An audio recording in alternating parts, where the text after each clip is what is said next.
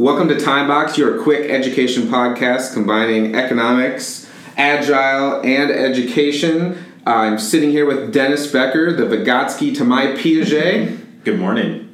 And today we are taking our seven minutes in heaven here to talk about college readiness. Oh, that's a great one. That's a great one. For those of you that are unfamiliar with our very extensive backlog and format, uh, here at Timebox, we uh, limit the discussion to seven minutes, and I don't tell Dennis what we're talking about until those seven minutes start.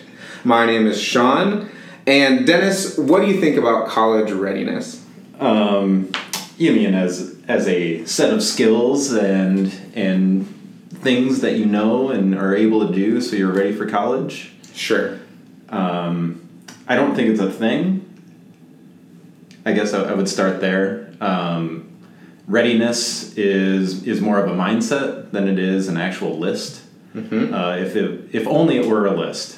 Man, do I wish it was a list. Wouldn't that make our jobs a lot easier? That would make that would make every job ever so much easier. Just be good at this. Mm-hmm. Yeah, for those of you that don't know, Dennis and I are teachers at Iowa Big, which is an initiative-based uh, high school program in the illustrious Cedar Rapids, Iowa. And... Uh, you know, college readiness is something that high school teachers are, uh, I guess, sort of implicitly on the hook for. We all feel the pressure of it. Parents and students feel like it's our job to make sure they are ready for college. And you know, Dennis, the um, you know, I teach math and science, and I've taught a lot of advanced math and science. And people always think that that is what college readiness is. That is, if they just know enough facts, right? The the technology produced by science and math, right? If they know enough about electron subshells, then then they're, when they go to college, ready. College will be easy. Right. Like, I get that all the time. Yeah. You know? Um, and I just, you know, that always bristles me because I think to myself, man, like, do you, no one, evidently, outside of education really understands, or I guess half the people in education don't understand that you can't know anything. Like, there's so much to know and be an expert right. in and have facts in your brain that the idea that you could be ready for college by knowing some things or making your first couple classes easy. Right. Like, that just, like, strikes me as the, the sort of false promise of, of A P. It's, you know, it's the false promise of any sort of checklist thing. Mm-hmm. Like, if you just master this list, then you'll be fine. Mm-hmm. And and while for, for surgery, for instance, if you have a checklist to make sure you don't go off the rails as you're doing it, that's probably a good thing to make sure you're ready. You're ready to perform the surgery. Check all these boxes.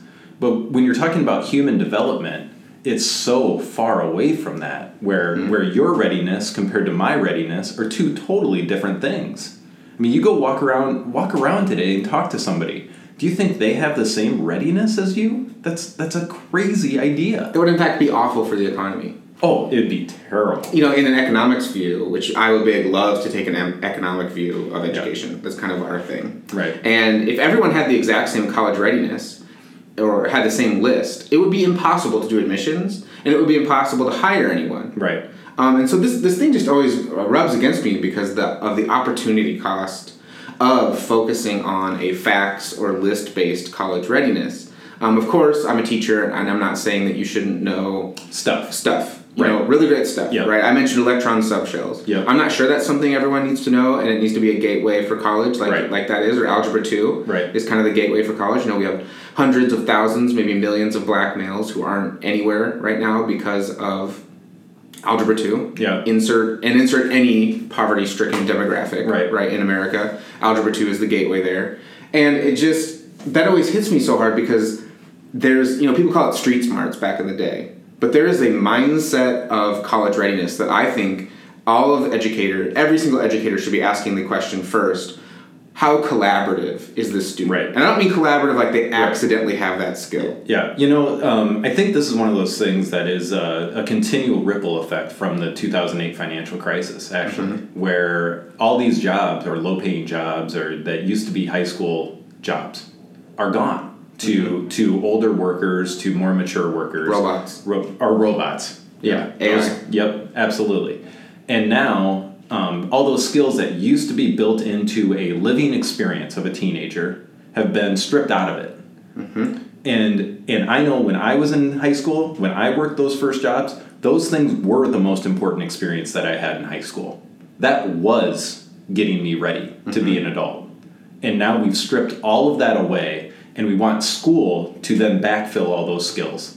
Except we've, at the exact same time, we've removed the ability for school to do that because we made the list longer of facts, yep. of all that stuff. And and it's this weird, weird experience where I don't know why mm-hmm. people aren't talking about this. I have seen an innumerable number of teenagers stay up until midnight, one a.m., doing a bunch of A P homework. And it doesn't have to be A P, whatever. Right. Just a bunch of memorizing facts, getting ready for a test, uh, writing a, a lab report about a lab that they don't understand why they did it, but they're writing the report because it's worth a grade. Um, and then they then simultaneously complain about being unable to collaborate, unable to communicate with their teammates, how they're the one who does all the work during right. group work. Well, guess what? Everyone says that. And if everyone says that, that means it's not an output issue. It's not a right. productivity issue. That means that collaboration among American teenagers and thus the American workforce, that's the actual problem. Right. So we've we just spent six minutes complaining. We're in the last minute of our time box here, Dennis. I want to know, I'm a teacher, I'm an educator, I'm a parent, I'm interested in healthy, happy teenagers. What do I do to actually get a kid ready for college?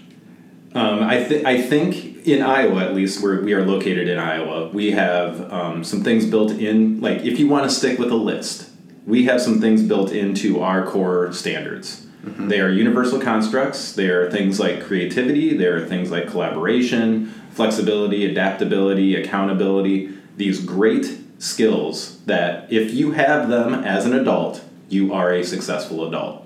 Stop thinking that those are just ride-along things in your classes. Those are the most important things to teach, and there are actual ways to teach them that are research-supported, yes. that actually get people to be metacognitive about their accountability. Yes. They are not second yep. to electron socials. They are not second. It is not just luck. They don't get it by turning in their paper. They get it by being taught. And being interested yeah. in what they're doing because it's real. Right. So we've officially broken the box. So I'm going to turn the microphone off. Uh, have a fantastic day. Bye, everybody.